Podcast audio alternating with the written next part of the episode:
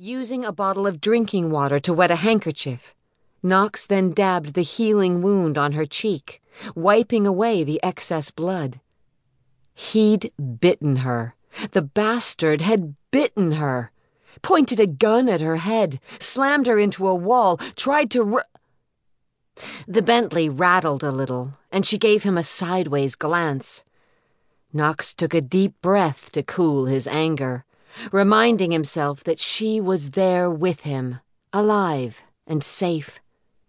But it wasn't easy when his demon's rage heated his blood and buzzed through his veins. They'd seen through the human's memories exactly what he'd done to his mate.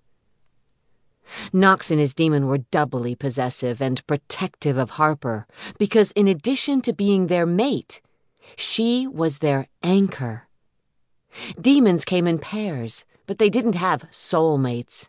They had predestined psi mates who would anchor their demon, make them stronger, and give them the stability that stopped them from turning rogue. When a demon fused their psyche with their anchors, it forged a binding link between them. The link wasn't sexual or emotional, it was purely psychic. Still, anchors often become close friends, since they found it mentally uncomfortable to be apart for long periods. They also instinctually protected and supported each other, and they were unswervingly loyal. Being anchored didn't stop the inner demon from occasionally surfacing. Nothing could completely control it, but it did stop the entity from taking over. And if a demon lost its anchor and the link between them broke, the demon often broke right along with it.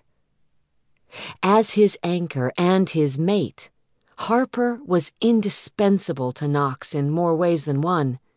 He needed her alive and safe. He didn't need her being fucking shot at by a junkie. It didn't surprise Knox that she hadn't called out for help when the human attacked her. Harper was used to being alone and taking care of herself. He knew she was fully capable of doing so. He just didn't want her to have to.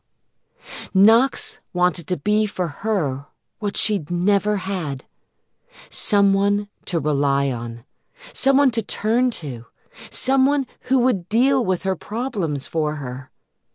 He wanted to make up for the things she'd never had. He definitely didn't want to find her injured and bleeding. Knox very carefully slid his hand to the back of her head to check out the swelling. It wasn't so bad, which meant she was healing fast. Lost in her own thoughts, she didn't even seem aware that he was touching her. He watched her closely, unsure what reaction his news would receive. He would wager that he knew Harper better than even she did, but he was never able to predict her responses. She was a guarded, complex, elusive creature who always managed to surprise him, which was an actual achievement considering he was someone who read people easily. It was her ability to both surprise and intrigue him that had first drawn Knox to her. It made her different, interesting, and that had intensified the raw need she sparked in him. Not even five and a half feet tall, she was small and feminine, with delectably sinful curves and a mouth from every male's fantasy. She also had a natural grace and moved with an innate sensuality that enraptured his demon. What Knox liked most about his pretty, shiny little mate were her eyes. Not simply because they were unusually glassy and reflective in a cat like way, but because they routinely changed color. Right now, however, they were annoyingly covered with contact lenses to hide her unique eyes from humans, and they showed absolutely no emotion. Whatever she was feeling about the Carla situation, he wasn't yet sure. Mother and daughter had an extremely complicated, well, he wouldn't call it a relationship. There wasn't anything between them. When aborting Harper didn't work,